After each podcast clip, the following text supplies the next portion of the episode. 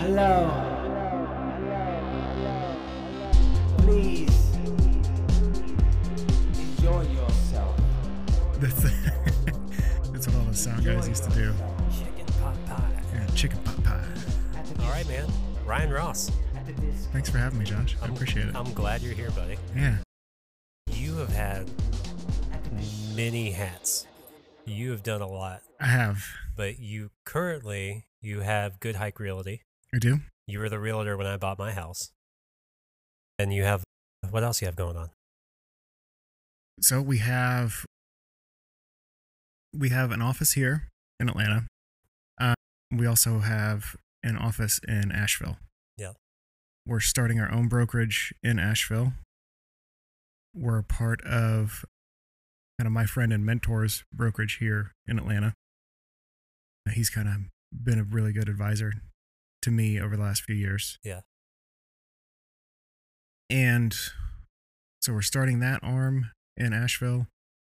We also do some small property management as well with short term rentals. Yeah. How long or when did you get started doing real estate?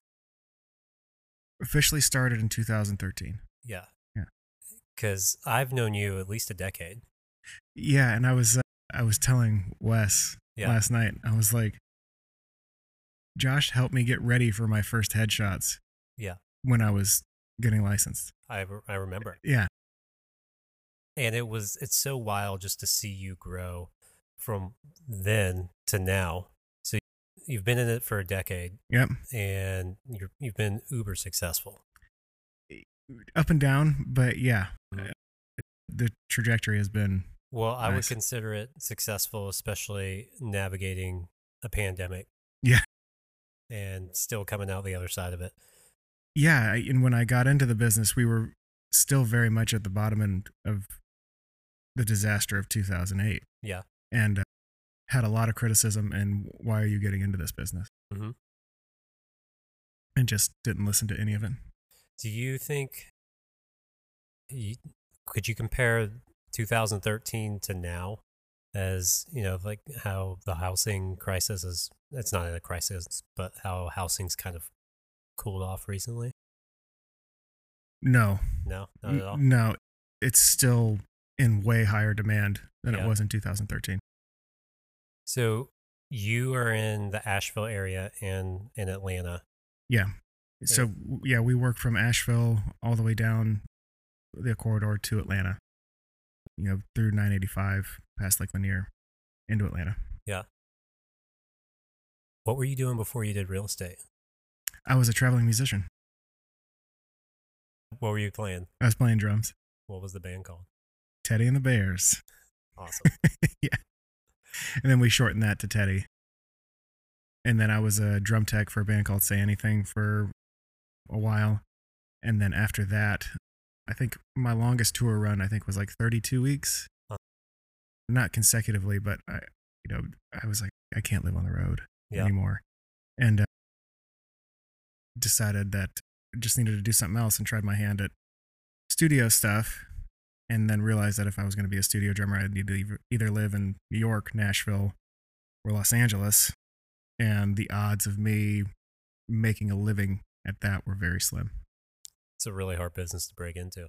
Super hard. And I remember, I still remember this. I was looking up Ronnie Vannucci's net worth, one of my favorite drummers, drummer for the Killers.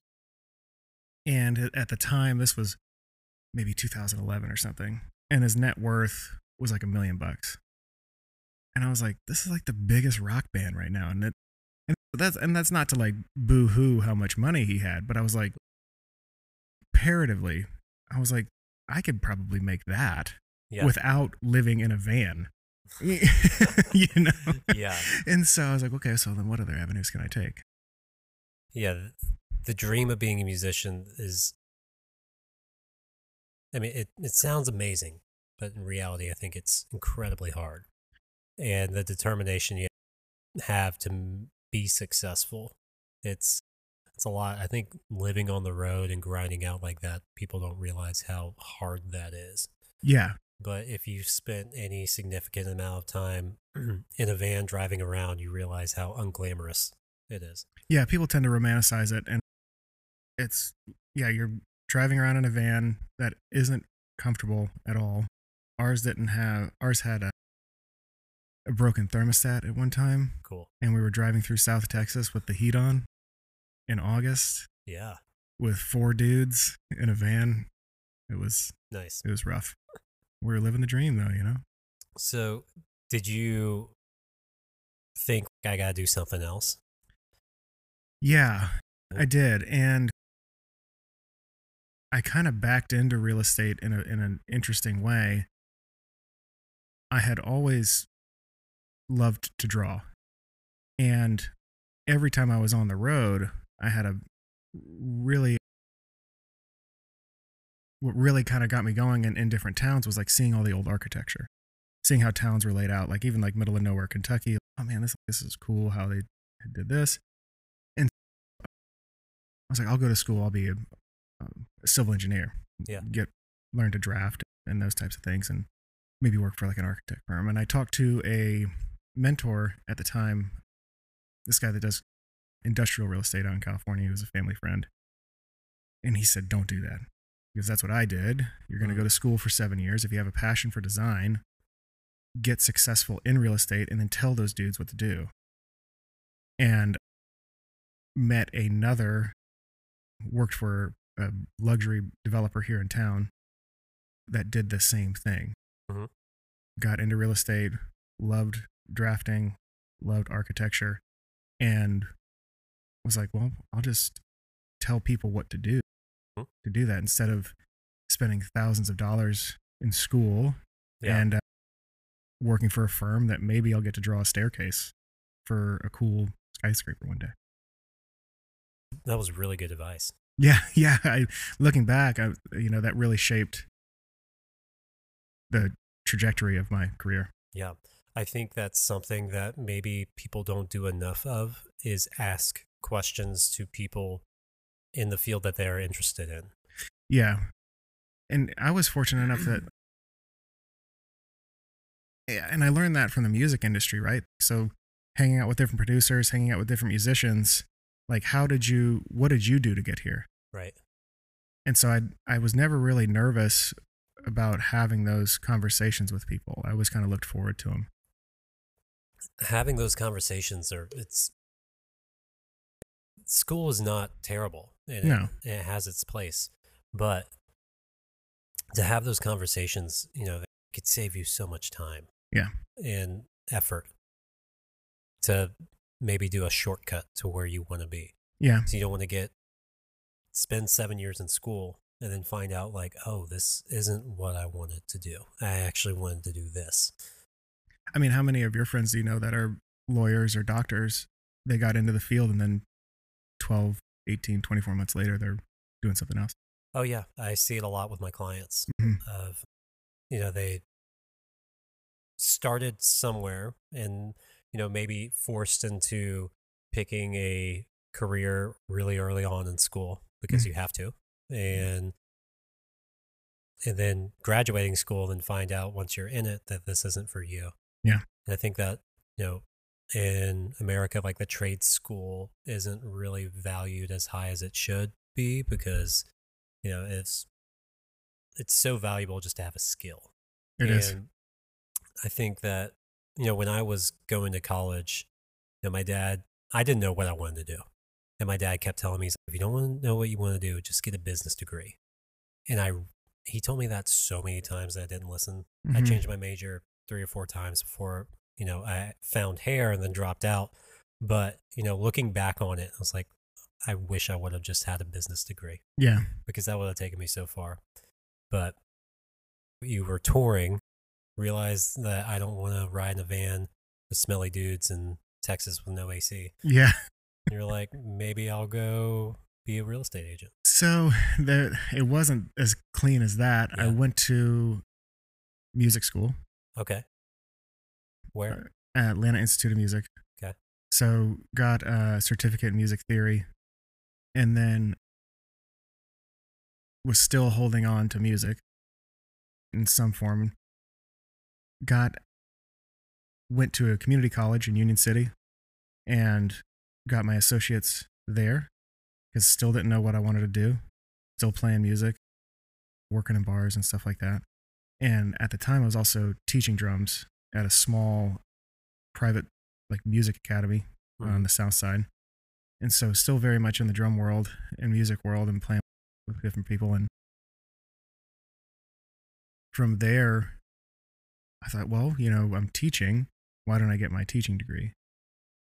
Was fortunate enough to go to the dean at the community college there. And she was like, well, it's unfortunate, but when schools' budgets tighten, the first things to go are the arts. And that was like a devastating blow because, like, here I was touring, trying to like figure out how. I mean, I've been playing drums since I was 11. but It was like all I was ever going to do. And so realizing that, it's like, well, I need to support myself somehow. And I can't, if, if the school system's going to potentially let me down after I spend all this money getting, you know, a teaching degree, I need to look somewhere else. So went, got a business associates. Yeah. And was like, okay, I'm going to go into music law, contract That's law, That's a thing. contract law. Yeah. Okay. And potentially be like a, a music manager. Gotcha. A&R rep or something like that. I still was very focused on music. Georgia State had a degree, music management degree, that you could take, which then could set you on the path to contract law at their law school. So you'd have a focus in music management and then move on to, you know, pass the bar and then your resume would look really well yeah. going into like, um, if you want to work like Capitol Records or something like that. So in order to get into that program, you had to get into the to the music school. Taught myself piano, learned like a couple of snare drum music pieces and stuff. Got accepted into the School of Music at Georgia State. The dean of that program called me, said, "Hey, why don't you come to the office and I just want to talk to you a little bit about this stuff." Came in, he goes, "So the program that you signed up for, the school actually did away with." I so I had spent, you know, four months with this uh, this kid James that I was in drumline with. He was teaching me piano, and uh, just this one piece that if I learned one piece and that that was it, like learning to say like a phrase like in Spanish or French or something, I was like oh, like asked me to play anything else I couldn't, you know. so learning this one thing, and I was just devastated. And it was about a week after that I saw that Georgia State had a real estate program. Yeah. Just clicked it. And that's when I had the phone call with our family friend out in California who said, you know, don't go to engineer school. Yeah. Do this. Jump forward first like month in school in like real estate 101.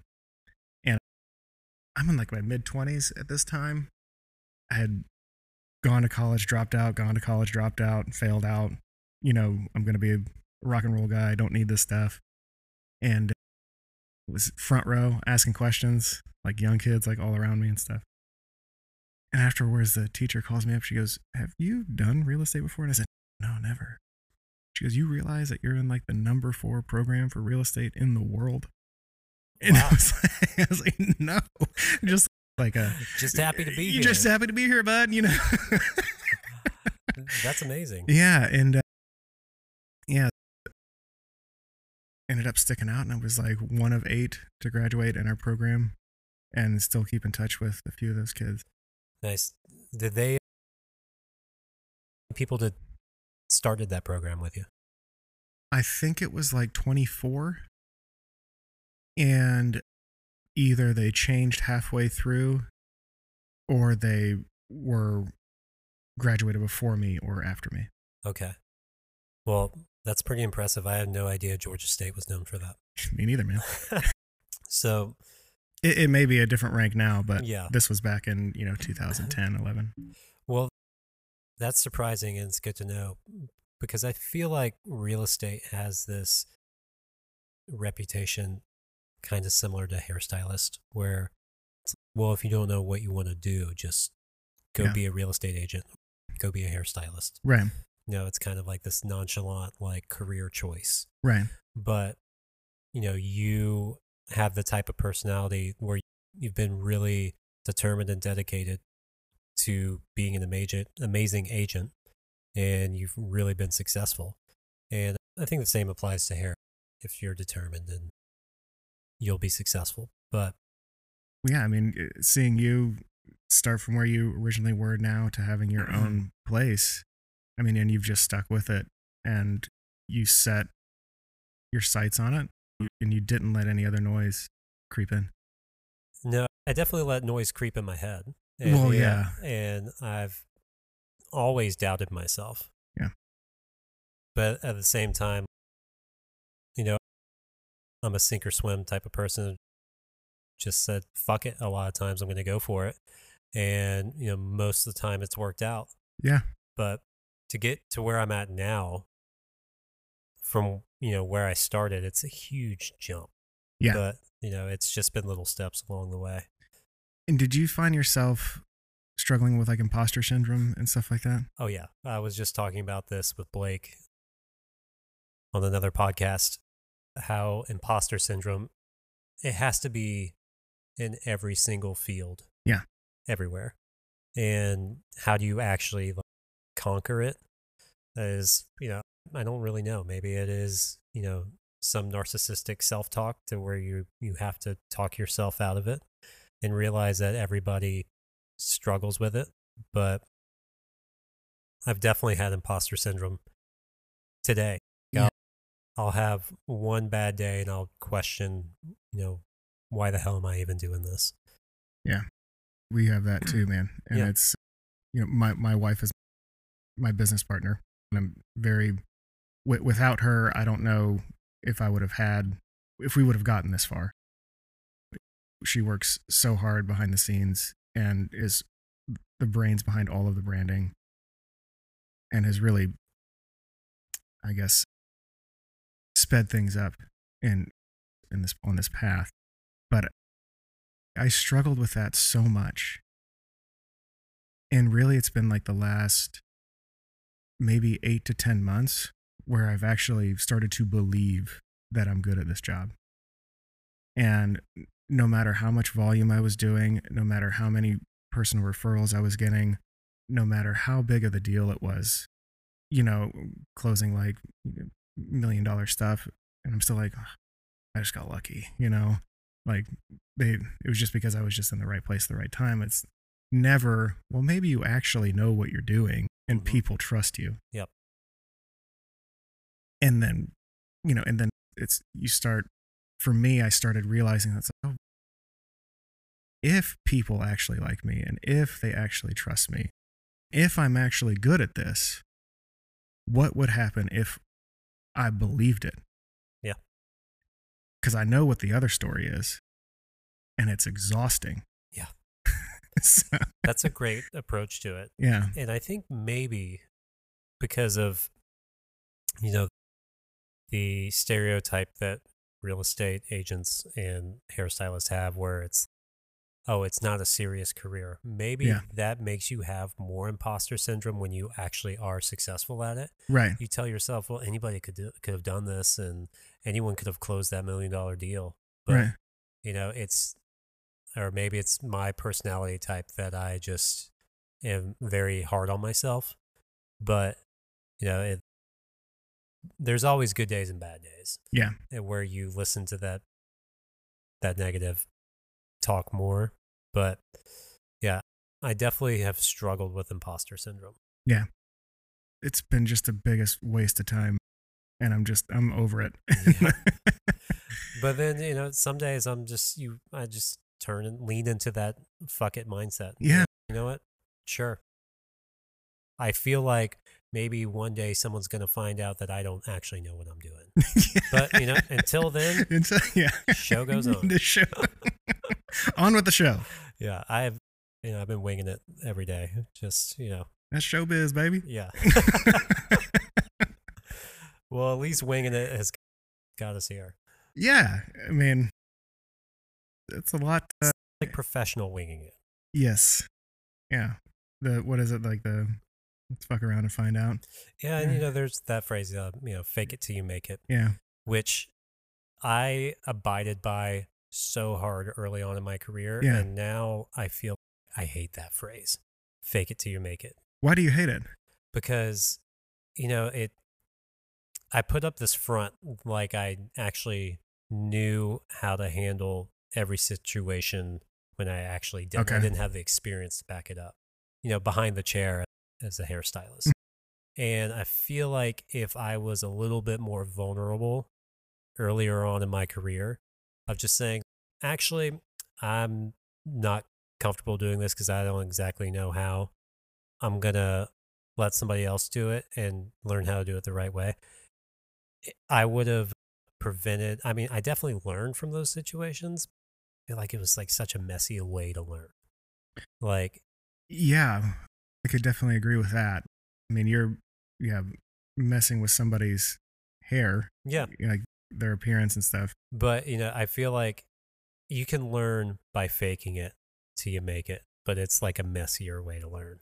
Just be Yeah, honest with yourself and honest with your situations. And when you don't know how to do something, spend the time actually learning it and saying that you don't know how to do something. ask questions. Yeah. Yeah, and I feel like I did that. I was fortunate enough to where I was in situations where I had people to ask. Mm. And I think if you're in any business and you're looking to start in any new field, hmm you really it's start from like the basic level. Like when I got into real estate, I started at a front desk. I was answering phones. Right. That's it. Answering phones and connecting to other real estate agents. Yeah. And like I did that for a year and I learned so much. And I feel like there's a lot of people that uh, with the advent of like social media and stuff, they see they don't see the hard work that like you've put in over the decade plus of time. Right. They just I want the cool space. I want this. I want these amount of followers. I want and it's it takes a long time. Yeah, it really does. And even, you know, when you get it after a long time, you still, I mean, I'm still, you know, learning along the way. Do you find yourself like you've got this awesome space and you're just still projecting into the future though? Five, ten years, like what's the next thing? Yeah, I Always. do too. Yeah. You know, I think that I'm always projecting what's the next thing. I do feel like with hair, I've I haven't done everything that I want to do, but I've accomplished a lot that I've already wanted to accomplish. So now it's more of just sharing it Yeah. than, you know, checking things off a bucket list. Yeah. You know, I'm always setting goals for a year, five years, but I feel like my long term goals are more outside of hair. What are some of those? Do you want to talk about them? Sure. Yeah. Cool. Let's put them out there. Yeah. I, uh, I love building. Yeah. and my father in law is a builder. And I do want to get into that side of the industry more. I've done a couple builds with him and I just love it. I love working with my hands and actually creating like that. And that it's something that I can be really vulnerable with cuz like when you when I don't know how to do something and I approach him about how to do something, he is so particular about doing it the right way that he'll show me how to do it the right way. Whereas in hair, I feel like it is such more of an art that, like, if you don't do something the right way, you can just excuse it as, well, that's just my technique. But, you know, in building, a 90 degree angle is a 90 degree angle. Yeah, there's it's very certain. And yeah. there's codes yeah. and you know codes don't really apply to hair the way that they do to building and so there is a right and wrong way to do things and i really like that approach of just like really learning that side of the industry and maybe doing more with that you know i do want to keep this going I love the salon in this space i would eventually love to buy this building Yeah. that's a big goal of mine. I think you should. and it's funny because I've ended up in a church now, but before I had this space, it was a big goal of mine to buy a church. And then this one kind of fell into my lap and I had to do it. So I would love to buy a church, turn it into a salon, buy this building one day. If my landlord listens to this podcast. Yeah. That's the goal, Warren. Uh, yeah, that's yeah. Yeah, I always would recommend just anyone if in this line of work to be able to take control of their space. Yeah, I think if as you progress as a hairstylist, you realize like you're working for somebody else. And then you start to question your commission rate. And you're like, well, what would it look like if I did my own thing? Could I actually do that? Do I want to do that? Do I want to do like a booth rent situation? Do I want to own my own salon suite? And then that's that was like the natural line of questioning for me. And then I did end up in a salon suite. So from there, I was like, well, this is great, but I miss the community of other people. Do I actually want to open up a salon and deal with all that? And like, this came available and I did it. So the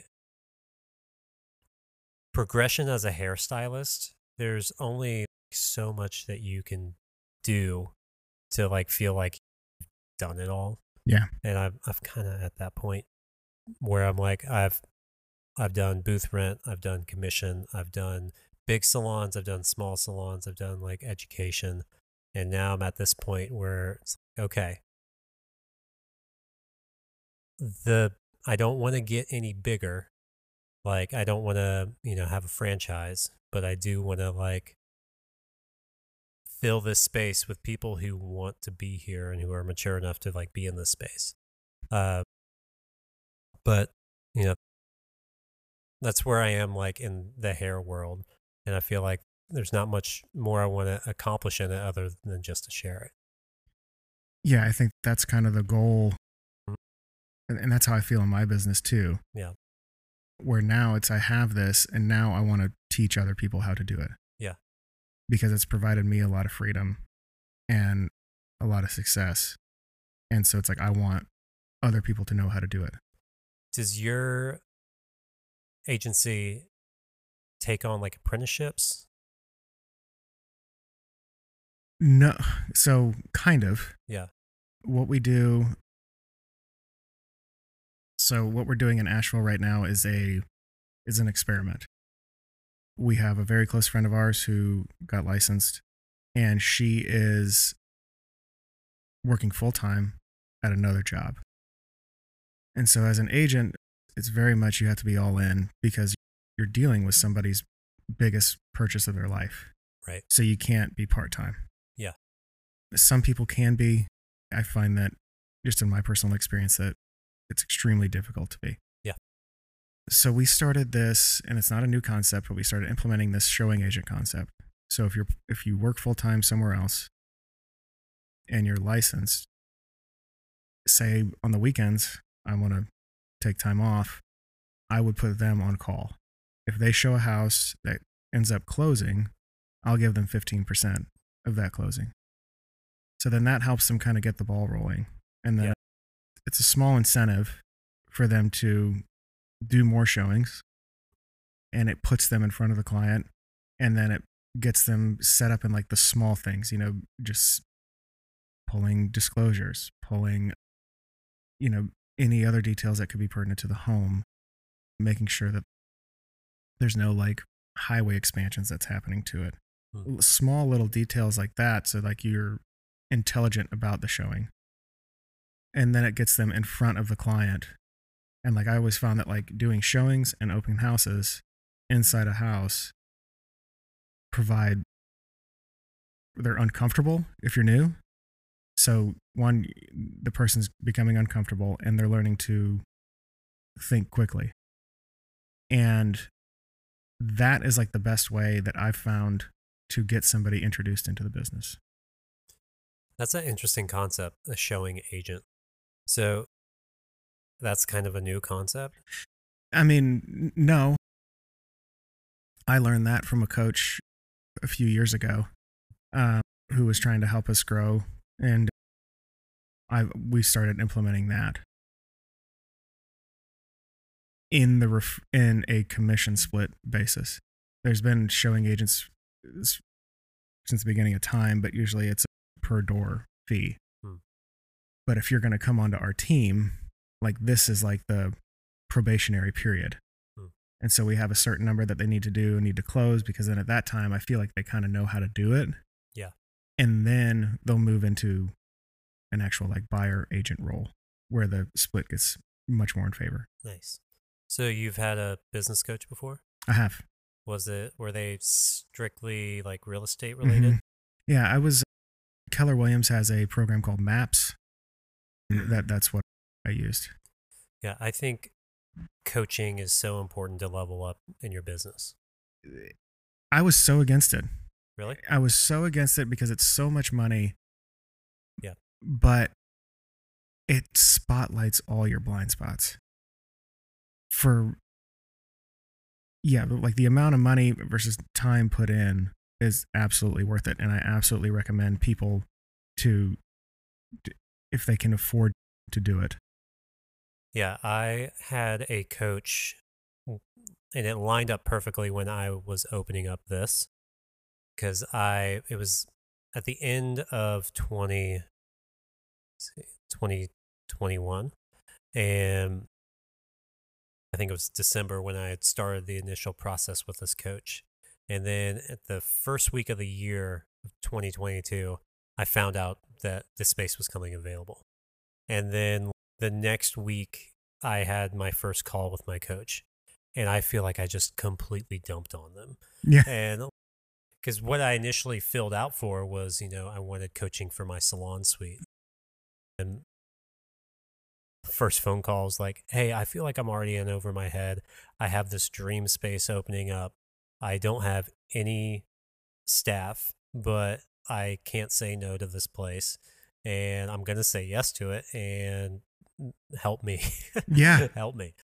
And they were fantastic. They like really set, I think they saved me so much time in building uh, just to have some like foundation of like how to run my business. Yeah. Uh, going from just me to then having a staff Right. and now I have a staff of five, and that's a whole new ball game. But and because you from you being on your own for so many years you probably had systems in place that you didn't realize were there that were just on autopilot and so like you needed to document those right, to hand off and that's what we're learning too yeah, there's when it's just you and your business, and if you're you know successful, there are those things that are undocumented processes of how you do things. But for me, that was like the best thing I could have done to be in a salon suite for three years. It was felt like I was in a dojo by myself. Just you know, I had nobody else to rely on Yeah. for you know front desk help. Yeah. you know that was all client interactions. That was all on me. Yeah. Like every time I formulated a color, I didn't have anybody else to bounce off an idea from. It was you know all on me.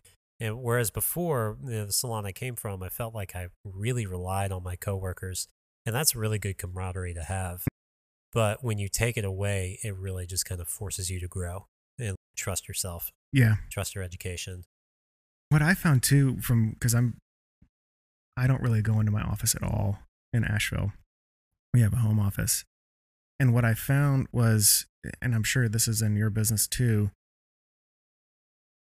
with real estate there's always like people that are like going to be much more showy than you are. They're always going to be doing more deals.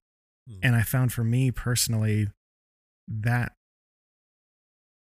compounded on like the negative self-talk Uh, where I had to get away from it yeah, and just tune it all out and be like, I have to be my own person. Like, even though I think what they're doing is cool, yeah, I can't mimic that. because it wouldn't be genuine. It wouldn't be genuine. And we have to figure out like who, what does our like ideal avatar look like as this business? yeah, And that everything we need to do moving forward needs to be like on brand with that.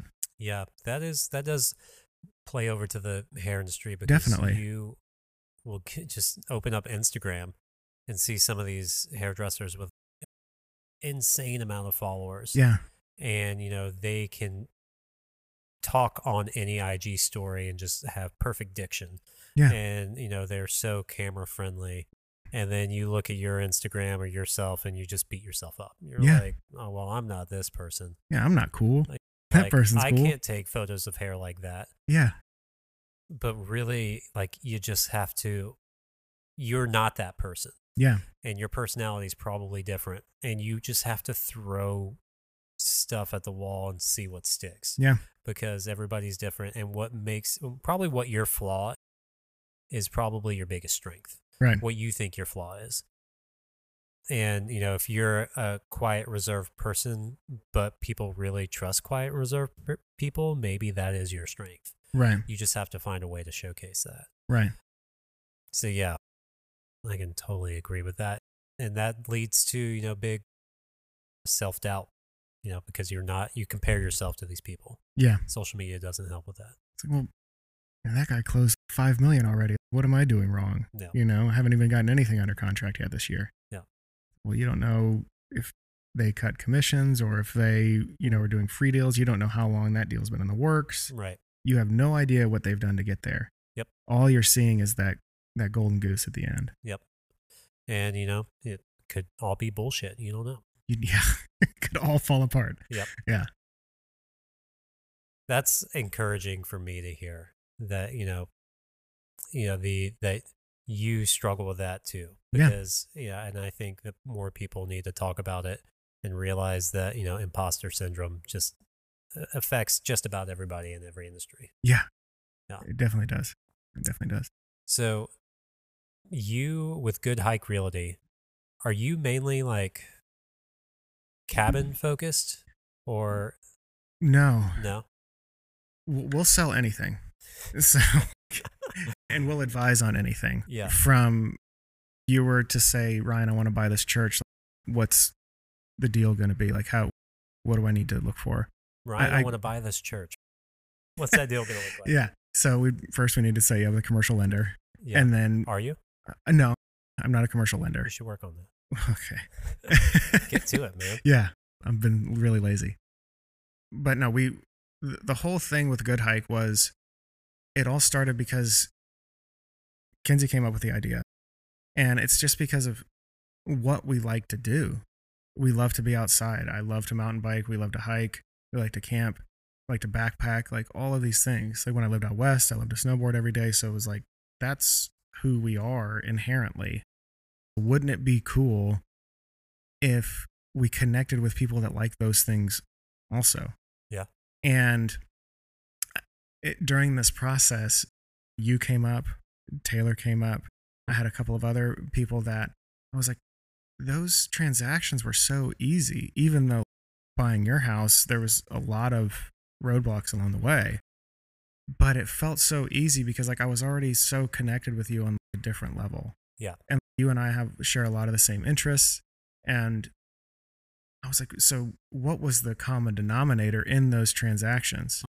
Well, it was people that were aligned with our values. Yeah. So how can we attract people that are aligned with our values? So- Because that's going to be the easiest thing moving forward. So, did you feel like with Good Hike Realty, you really started to narrow down who your ideal clientele would be? Yeah. And going back to our business coach that we had, that's what he was really advising us to do was like, who is that? What does that ideal client avatar look like? Yeah. What do they do? Who do they hang out with? What do they talk about? What books do they read? What music do they listen to? Go super in depth with it. Yeah. And manifest the crap out of it. Yeah. Because it is going to make your life as a business owner much easier. Because then, as a business owner, you, it's so easy to say yes to everything because it's a scarcity mentality Right. especially when you started off in my line of work in a recession, you're going to say yes to everything. And it's like just running in sand. Yeah. You know, it's really hard when you are uh, trying to scale and you're saying yes to everything. And then the day that you say no to something is like a huge milestone It's huge. where you just say, well, you know what? Like, I might not be the best fit for you. Yeah. I'm going to recommend somebody else. And then it feels really good because if you say no to the money grab because you know this is you see some red flags, you're like, man, think like I am growing. Well, and it opens the door for stuff that like belongs to you. Yeah. Because I feel like there's always going to be like those temptations that are going to try to make you slip backwards in your business, Mm-hmm. and you just got to stay focused. Yep. And what I do, there are certain like red flags of things that I will say no to. Like what? Just like you can, like I have my ideal type of client. I, I, and there's certain things that are just like certain types of colors that I'm like, that's not what I do. And I feel like maybe the type of person that wants that isn't my ideal client. So, Right. you know, super big transformations aren't really my favorite thing to do unless I really know you and know your hair. And, you know, we can, if I really know you, we can do it. But someone I don't know doing a massive transformation on, that's something I usually say no to. It's too messy for me. Yeah. But if I actually knew you and it was, you know, both planned out, then then yeah. But I'm at a point where I don't really accept a lot of new clients anymore either. So I figured you were you achieved that a while ago. yeah, there's an occasional like a referral, like of a client or a friend of a friend. That's more of a yes, but to like a, a new non-request type of client, it's usually no. It's got to feel good to be in that place. Yeah. It is, but it's you know I'm at a point where I don't have a lot of time available for that. But you know saying no feels good, but I've also seen friends in the industry say no too much and have to backpedal, which is, you know, I think the fear of well, if I say no to this client, or if I say no to money, then I'm not going to make money. What am I going to do if I don't make money? And I have to say yes. Yeah. And, you know, but if you stand up for yourself and be picky with your clientele, then it, it will pay off in the long run. But at the same time, you can't be too picky. Yeah, and it's important to know where is the no coming from. Yeah. Is it ego involved or is it like a really a gut hit? Yeah. Yeah. The brokerage part of your business, hmm why do that? So we want to open our. We're going to be formulating this in June. We're in the process of doing that, mainly because we want kind of full creative control over it, and also we love the brand in North Carolina that we're with, and you know the founding father of Keller Williams is very smart, and if anybody's interested in getting into real estate, absolutely read all of his books. They're fantastic help. And it's a roadmap. You don't need to think. Just do it. But we really just want to be our own boutique brokerage. You know we don't want to and we do want to scale eventually. In the next you know 10 or so years. And so it would just be a lot easier to do that on our own. So when a agency like has its own brokerage, that means that you're funding for your clients, right? no. No? So all the brokerages it'd be very similar to just you owning this building. Okay. and then you're you would be a broker. And then all the other stylists in this room would be your agents Okay. you were giving them a place to practice their craft Gotcha. that's it Gotcha. and then you're i assume that there's some sort of rent or commission split involved in that it's it there's so many parallels between owning a salon and doing real estate it's crazy yeah it's it's it's pretty much a really close model Yeah. Cool. yeah So when I or when we bought our house, we closed in March of 2020, which is a really fucking crazy time. yes yeah yeah it Uh, was we closed, I think, we tried to move up our closing because none of us knew if the banks were going to close. Right. And so they ended up being able to move up our closing a few days because of uncertainty. We closed on a Friday. It was super weird because they put us in two different rooms and Yeah. they were like disinfecting pens back and forth. Yeah. And I've uh, blacked this out, by the way. So this is all coming back. yeah, and then the man who sold our house, he was 90, Norman, and he couldn't be there because of risk. And so his daughter was there. Anyways, we closed on a Friday. I think on Monday, the state shut down. Like we closed on that Friday, we moved in the next day. Yeah. And then on, I think, Monday or Tuesday, the state had shut down. And then basically the world shut down. Yeah. It was really crazy times. It was very crazy. And Yeah. the governor here deemed our business still essential because of, you know, divorce, death, Yep. any of those things that those that still needs to keep moving. Yeah. And so being out showing property during that time was insane. Yeah. So like I would get there early, I would open the door, I would turn all the lights on, and then I would walk out and sit in my car. And then the client would go in, Uh huh. and then I would talk to them from a distance, and then they would leave. Yeah. And then so there was barely any interaction Yeah. for the first few months. Uh huh. And then I feel like after that, people were like, they started opening up a bit more about Yeah. it. It calmed But- down a little bit. But Yeah. but that time was really crazy. And I wanted to talk about what it was like buying a house as a hairstylist Yeah. because I feel like I hear it a lot from stylists of how difficult it is to buy a home. And it was a big challenge. Yeah. And it's, you know, working with you, and I work with some other folks that are 1099, like in the film industry. Yeah. And the, you know, the goal is to lower that taxable income basis, right? Yeah. So you could be making a hundred grand a year, but on paper it looks like you're making 30 Right. because you have so much outflow going into your business. Yeah. So lenders see that and they're only looking at taxable income. They're not going to be looking at your gross. Yep. And so there's definitely products out there that are favorable to folks that are they're not necessarily favorable, but to help 1099 employees get funding. And from like bridge loans to private portfolio loans that, that I think you guys did. Yeah.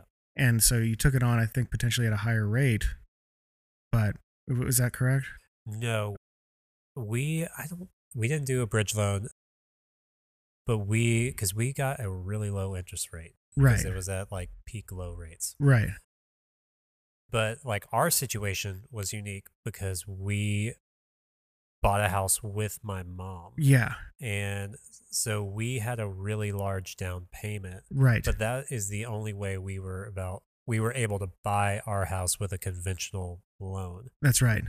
Because I think before she stepped in, he had you in a portfolio loan. Yeah, And then once we figured, once you guys sold the other house, Yeah. the down payment came in. right.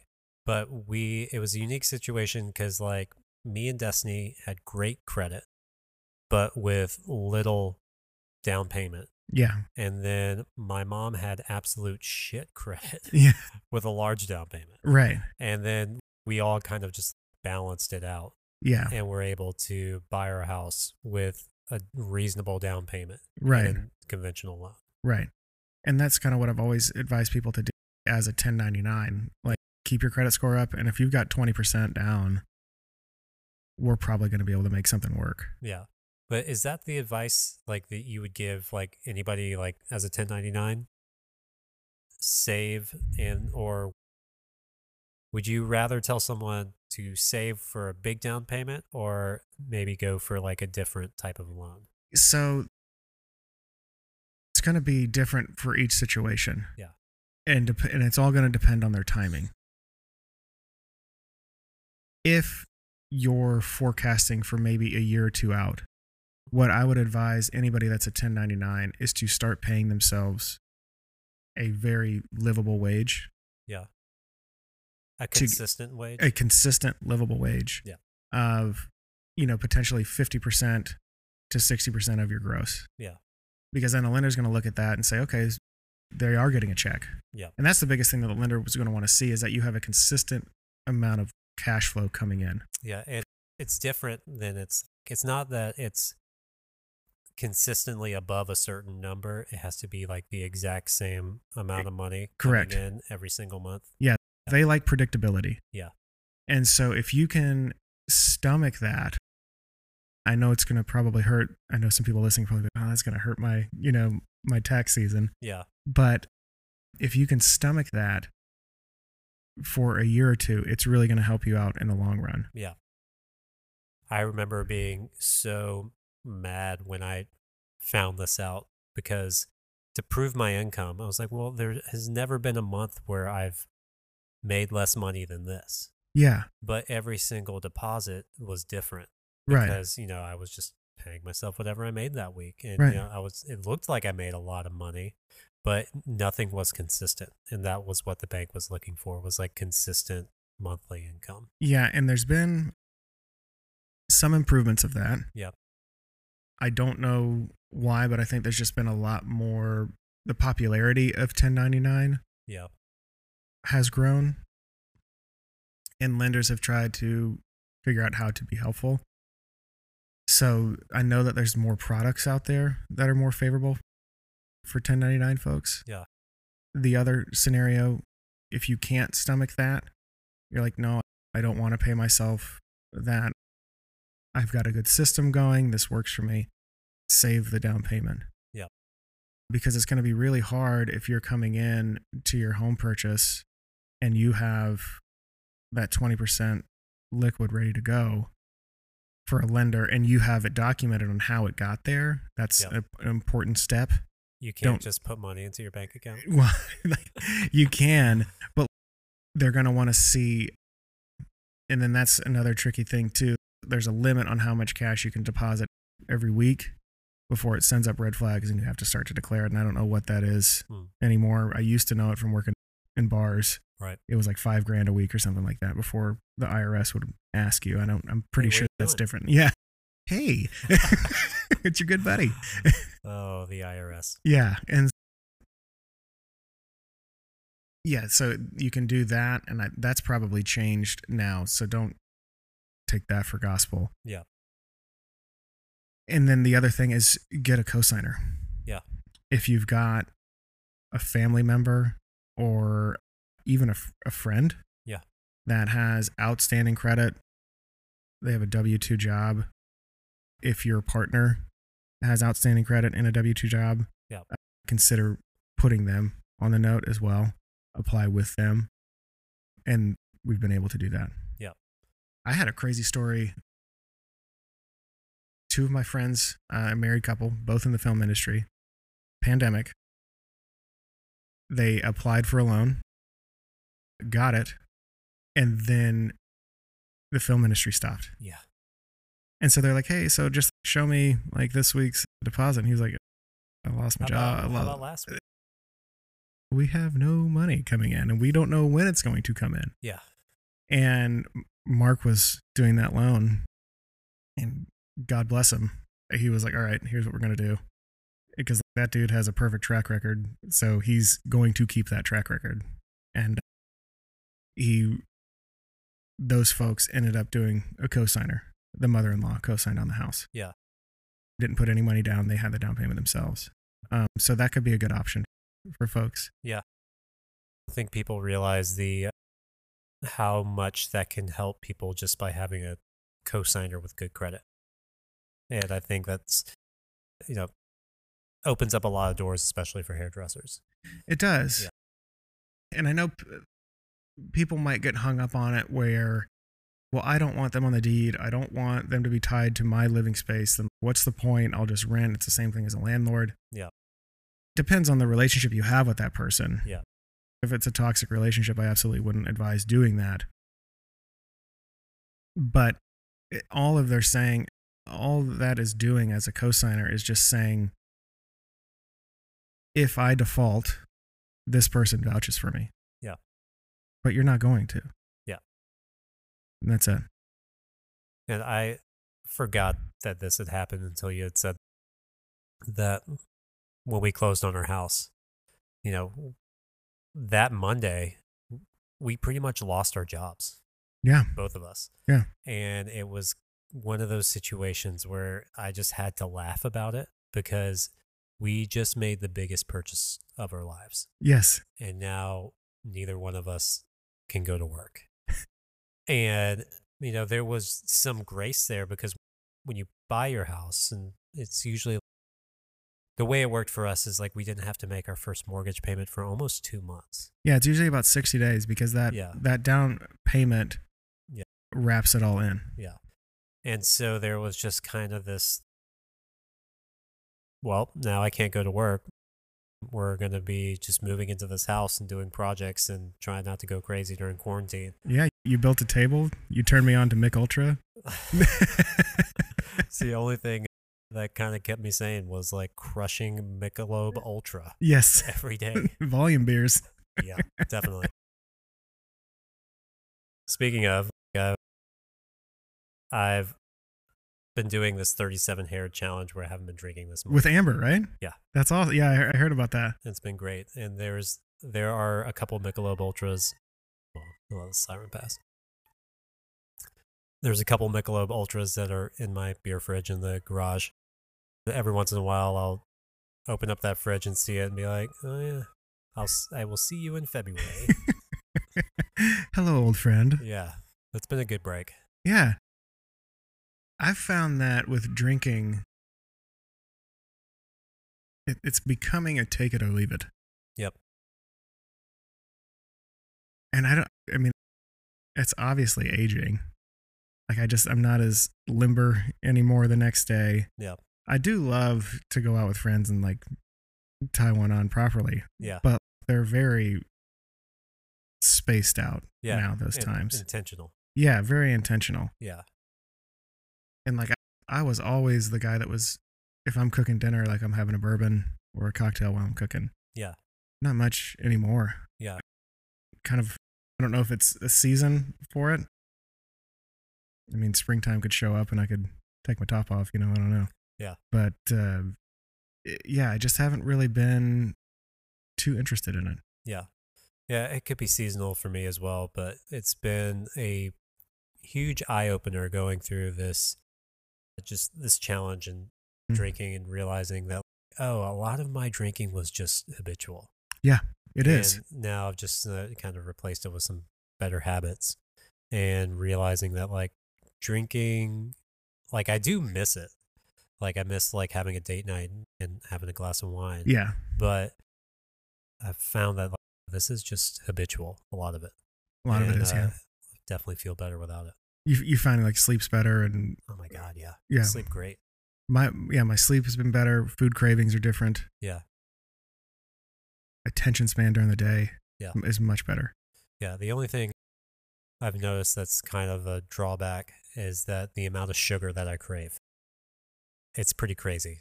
I've heard that from other people too, Yeah. and I have a huge sweet tooth. Yeah.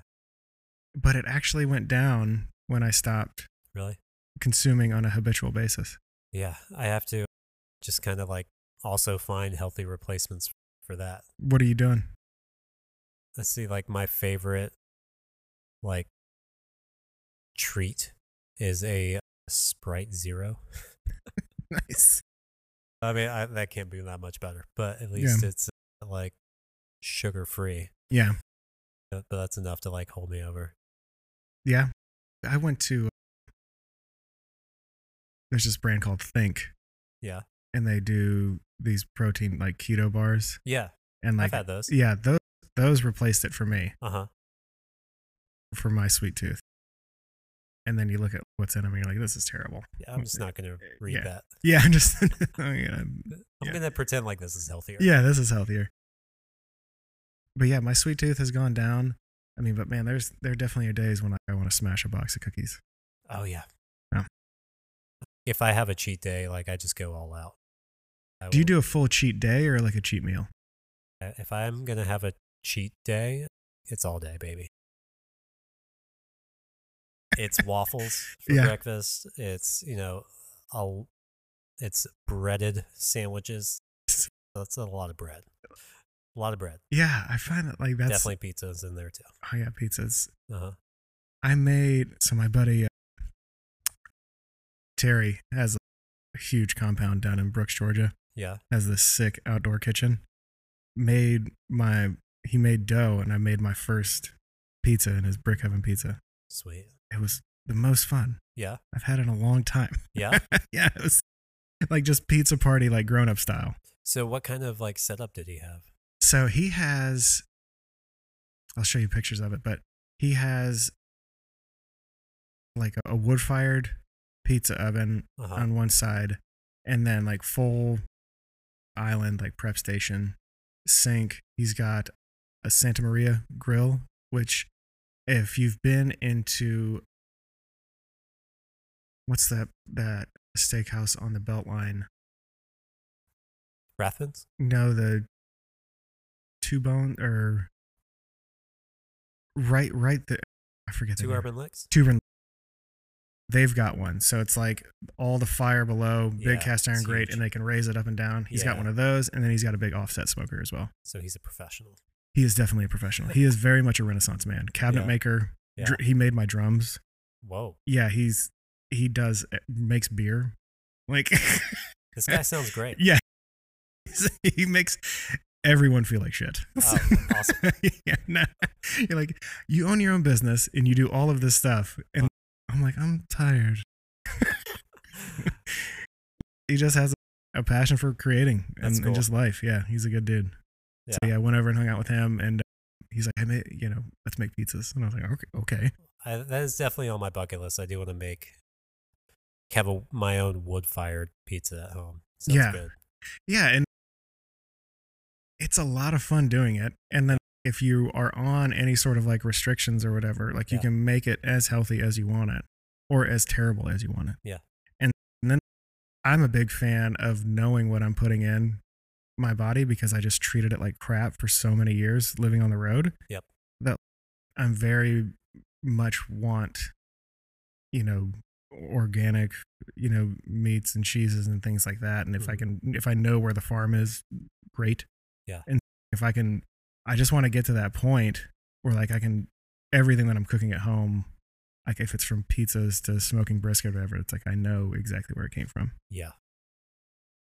That would be the dream for me. Yeah, that's the Have dream. You found like a local farm where you get your meat from in Asheville? Yeah. So there's one in Franklin, North Carolina called Brasstown. Yeah, Mm. I think I've heard of it. Yeah. So he, he do does, they do meal or do they deliver? If they do, I don't know. Yeah. There's another one called Hickory Nut Gap and they do deliver. Yeah. And they do, they used to have it before the pandemic where you could go and just be like, I want this, this, and this. And now I think they just do like curated boxes. Mm-hmm. So I haven't purchased a lot of stuff Yeah. from them. But then there is a couple of companies online that like I can purchase like elk from different wild game cuts Yeah. from them that like I can't really source on my own. I need to come up to Asheville and have you cook some elk for me. I'd be happy to. Be Sounds happy awesome. to. Yeah, it is awesome. I've also been told, uh, Wes told me that I should probably have your father on the podcast. yeah, he's got some stories. he yeah. Sounds like a really interesting guy. he is, man. He, he was a Delta pilot for 38 years. Yeah. And before that was a C-130 pilot in the Air Force. And he's got some interesting stories. yeah, I bet he does. Yeah. He's in, he's out skiing right now Where? in Steamboat, Uh, Steamboat Springs. Yeah. do you know where Taylor is right now? I talked to him. Yeah. I think he's in Latvia. Well, he's living in Latvia, but he and then he's doing like some huge backpacking trip, right? him and his brother are skiing in the Alps right now. And Cool. yeah, Cool. so in December, beginning of December, me and Destiny have this conversation of all the house projects that we're going to do on the house this year. And I'm I'm just looking at it, looking at our budget. I'm like, cool, let's let's focus on this and no more like major like expenses. Like this is going to be our focus next year. Later that day, Taylor messages me and he's like, hey man, let's go skiing in the Alps. Like I made this Google Doc. We can fly into Madrid. And he's I've already priced it out from you from Atlanta. And it is the same price as if we were to go skiing in Steamboat.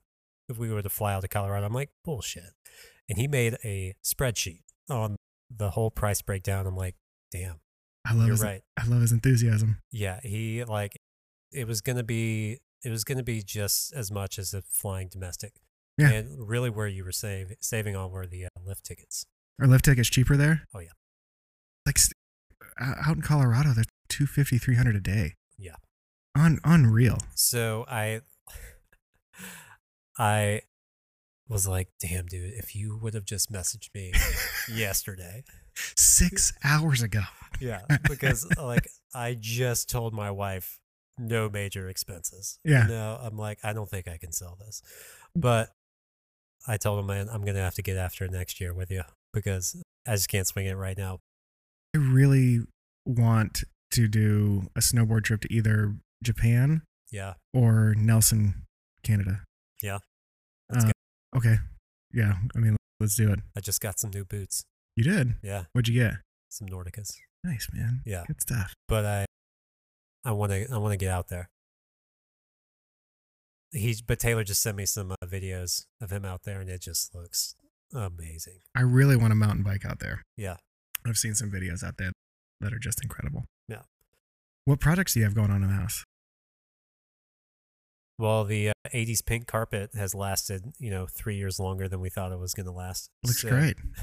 Looks as good as the day it was put in. Yeah. No, it has not. so when we first bought our house, you know, it was an 80s time capsule. Yeah. Like Destiny didn't know what a central vacuum system was. The little like the square plug on the wall with the Yeah. round hole. She's like, "What is that?" I'm like, "That's a central vac." You know, when we were touring the house, she's like, "What's a central vac?" I'm like, "The vacuum in the basement that people used in the 80s." It blew her mind. Had no idea what a central vac was do you use it? it works. We haven't really used it, but it works. But no, that carpet's got to go. So that's getting ripped up this year. We're putting in some uh, engineered vinyl floors for that Okay. uh, that Jerry's going to get us. And Yeah. then remodeling the basement bathroom and let's see, redoing some of the, we're going to refinish the hardwood at the entryway. Destiny's got a really cool idea that I'm excited for. We're basically going to be hand painting it, Okay. but there's, it's going to be like a checkered board design on the hardwood. Okay. Yeah. And then eventually we're going to get to the, uh, the kitchen. I mean, but how great was it like for you guys to get that house and then the world shut down, you know, Yeah. for the boys to have, you know, one space to learn Yeah. when school went to online and then having the woods in the backyard that like you guys could explore in. Yeah. And then just having just peace and quiet where you guys could just go out and go out for walks and stuff. Yeah, it was a huge blessing because we were living in such a tiny Yeah. complex in the city and then moved out. The world shut down. And then, you know, we had all this space to stretch out and then just like kind of be in the woods. Yeah. And, you know, I think I was the one in the relationship that didn't want to move OTP, didn't want to move out outside of the city. Yeah. And now I'm like, oh, I can go further. I was I- to ask if if you mind the, the commute in No, after this long. No, it's, It's like a shutdown time, right? yeah, it's totally a time to either, you know, get my thoughts together for the day or to decompress. Yeah. But in reality, like when I was when we were living in the Highlands, commuting over there sometimes took 20 minutes Mhm. because of traffic. Yeah. And you know, some days you you hit a wreck or some traffic, but it's really not that bad. Yeah. I love it. I love being like outside the city where I feel like I have some peace and quiet and not so much noise. Yeah. But yeah, I think I I could move further. I could commute in from Colorado. Yeah. so, what's a big goal for you? Like, what do you see, you know, Disco Salon and like you and Destiny's life in the Uh, next 10 years? Actually, I think I see us outside of Georgia somewhere. Permanently? Yeah. Okay. Yeah, I think uh, you know it would be nice to live in a different city. Come to Asheville, man. The water's fine. Yeah, maybe. But it would be nice to, you know, try something different in a different city. Yeah. Uh, but I always think that the salon's going to be here. Yeah, Yeah, I mean, that's there's there would be no reason not to Yeah. if you can make money off of it. And I mean, And- you, you've built it. And like, that's the whole purpose of any business owner is to build it and sell it, or yeah, keep some money coming in. Yeah. I don't know if I would. I, w- I don't know if I would sell it, but I would definitely move to another city and commute in. And get my systems in place to where this was properly managed. Then yeah, I would That- totally do it. That'd be awesome. Yeah. What about you? Yeah, so we want to, you know, get the systems in place to where I'm acting potentially, Kenzie, are acting more as a coaching role for agents. And, you know, we do have a big goal. We want to have 10 rental properties. I would love to own a commercial building much like this, to have tenants upstairs, my office downstairs, and the tenants pay for my office. I have a lead for you. Thanks. Warren? Yeah.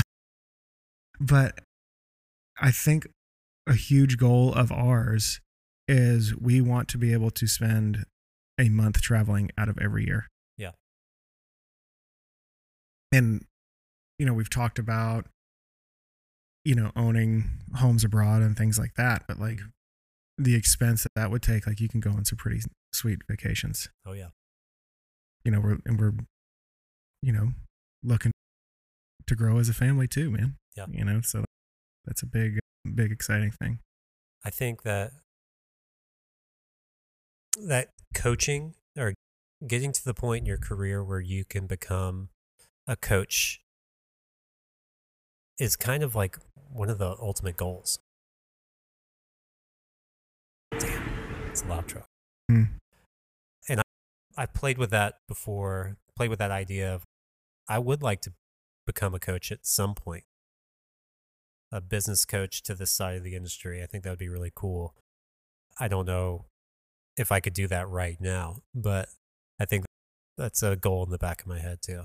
Yeah, and I think that, like, you spent so much time in this industry, and so like, how cool would it be to share your knowledge to help somebody else get to the same places and help them avoid the mistakes that, that you have made Oh, yeah. along the way. Yeah, I think that's like a great goal in any industry. But yeah, yeah, I think that might be one of mine too. Yeah. That's awesome, man. We got to get there. Yeah. Well, by the next time we do a podcast together, we'll both be uh, coaches Okay, deal. in Switzerland. Yes. Skiing. Yeah. We got to get Taylor on. Yeah. Uh, that would be a wild conversation. Yes. I told him the photo that I have for both of you guys on my phone is the picture that you guys sent me from Winter Park Yeah. and you just are sitting at the picnic table. Under For- a tree. Yeah, under a tree. That was a great day. Yeah. And I tell him every time, like, man, I wish, like, it's the same deal. If you would have just told me like a week ahead of time, Oh, yeah, because we invited you. Yeah.